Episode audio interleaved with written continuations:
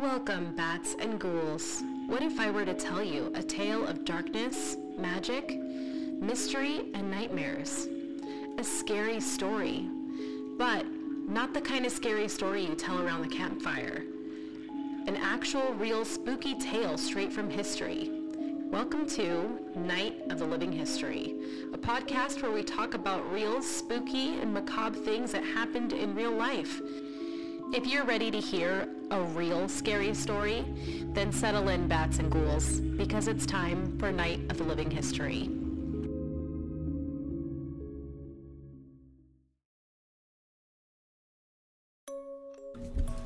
Hey there, bats and ghouls, and welcome to another episode of Night of the Living History.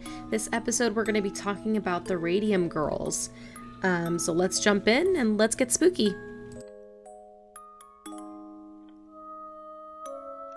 On July 14, 1914, the First World War began its bloody era. When you have war, it is of course important to have gadgets and goods used by the military. One of those gadgets needed were watches and military dials painted with radium to ensure they glowed in the dark. Factories across the country opened to hire women to paint the radium on these watches and dials. Why women and not men? Well, the answer is, of course, as, as sexist as you can imagine. One could argue that only men could serve in the military at the time, therefore, more jobs at home were left up for grabs for the ladies. And it is true that women were not allowed to serve in the military in the United States until 1948. But the main reason is what gets me. You see, prior to this specific job, women were often chosen for painting jobs in general. You see, society found that the lady folk were more interested in art and since their tiny petite frames were so anatomically different than the larger muscular men, it was easier for women to accomplish. Right? I digress. Women wanted to do their part to support their country during the wartime, as the propaganda that was released in 1917 urged everyone to do. On top of that, this particular factory job paid about three times more than other factory jobs. You see, being a painter at these jobs paid about $18 a week, and at other factories, they were making about $5 a week. This provided more of an incentive specifically for the poor, um, and it gave them a more secure financial freedom. On top of the pay, the radium glowed, so the girls would often be covered in it. They often wore their best dresses to work so that they would glow when they would go out dancing, and they also would often paint their teeth to give them a more radiant smile. The girls were nicknamed the Ghost Girls since they glowed in the dark. The Radium Girls were instructed to use a specific routine. You needed to lick the brush or slip them between your lips to get a precise point, dip them in the radium, and then paint. This technique often caused the girls to swallow tiny bits of the green paint. The girls, of course, since they were ingesting it, asked the managers um, if this was harmful in any way, and they were told it was not. This was a lie. You see, radium was discovered by the French physicist power couple, try saying that five times fast, Pierre and Marie Curie. Although it seemed to work miracles and proved useful in many ways, it was already known to also be extremely harmful. You see, Marie Curie herself suffered from radiation burns and also eventually died from radium poisoning. She wasn't the only one, of course. Um, many people had already been killed from radium poisoning uh, before these factories were ever even opened.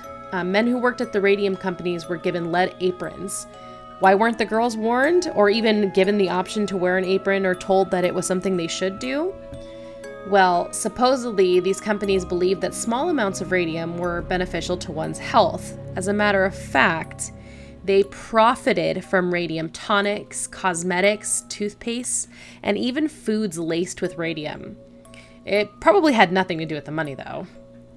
In 1922, a radium girl by the name of Molly Maggia quit her job due to illness, beginning with a painful tooth, which was removed by her dentist, and then another. On her gums, where the teeth were removed, uh, there were ulcers filled with blood and pus. They often oozed and made her breath smell terrible. This mystery illness also spread to her jaw and her entire body, leaving her limbs so painful that she couldn't walk. When she went to see her doctor, he sent her home with pain meds, attributing the pain to rheumatism. Come May of 1922, Molly had lost most of her teeth um, and went again to see her dentist. Upon exam, the dentist actually broke her jawbone and removed it. Removed it. Not in surgery, just from a gentle physical exam. A few days later, her entire lower jaw was removed the same way. And at this point, many of Molly's coworkers also became ill. On September 12, 1922, the quote unquote mystery illness had gone to the tissues in her throat, um, eventually actually attacking her jugular vein. She hemorrhaged to death so fast that a nurse, a nurse had no time to stop it, and she died at the age of 24. Perplexed by the cause of death, doctors decided syphilis was a fitting cause of death to like put on her death certificate. Like, what? For years, the company denied the connection, of course. The company suffered from the controversy and paid to have an independent study done. And of course, the findings showed no connection. This briefly convinced the public that radium was safe. In 1925, a pathologist named Harrison Martland invented a test that proved that radium was poisoning the girls. The girls who were already aware of the fact that they were dying and that their days were numbered decided to fight back especially for the many girls that they still knew that were continuing to work in these factories. In 1927, a lawyer named Raymond Berry took the girls' case. Many of the girls were forced to take out court settlements, um, out of court settlements, since they had a short time to live. However, in 1938, a radium girl by the name of Catherine Wolfe Donohue sued the company. In the drowning waters of the Great Depression, Catherine was ostracized for suing one of the few companies left standing from the crumbling economy. She bravely ignored her doctor's advice to stand down and gave her evidence instead from her deathbed. And she won. The case of the Radium Girls was the first time a company was held responsible for the safety of its employees as well as their health. It led to many reforms for workers, including the formation of OSHA, their deaths and bravery saved hundreds of lives. Something to think about the next time you get annoyed with OSHA regulations at work. Let's go ahead and talk about movies to watch. There was a movie that came out in 2020 called Radium Girls. Um, I have yet to watch it. it. It does look pretty good though. I want to check it out. There's also the book Radium Girls by Kate Moore. Places to see. Um, I kind of found a few museums that had some little bits and pieces about Radium Girls in their exhibits. Um, so you just have to kind of find one that you're willing to go to. There's also a Radium Dial Memorial in Ottawa, Illinois. Um, so I guess that looked really cool. Um, that about wraps it up for this episode of Night of the Living History. Can't wait to talk to you guys next time. Um, you know, stay safe and stay spooky.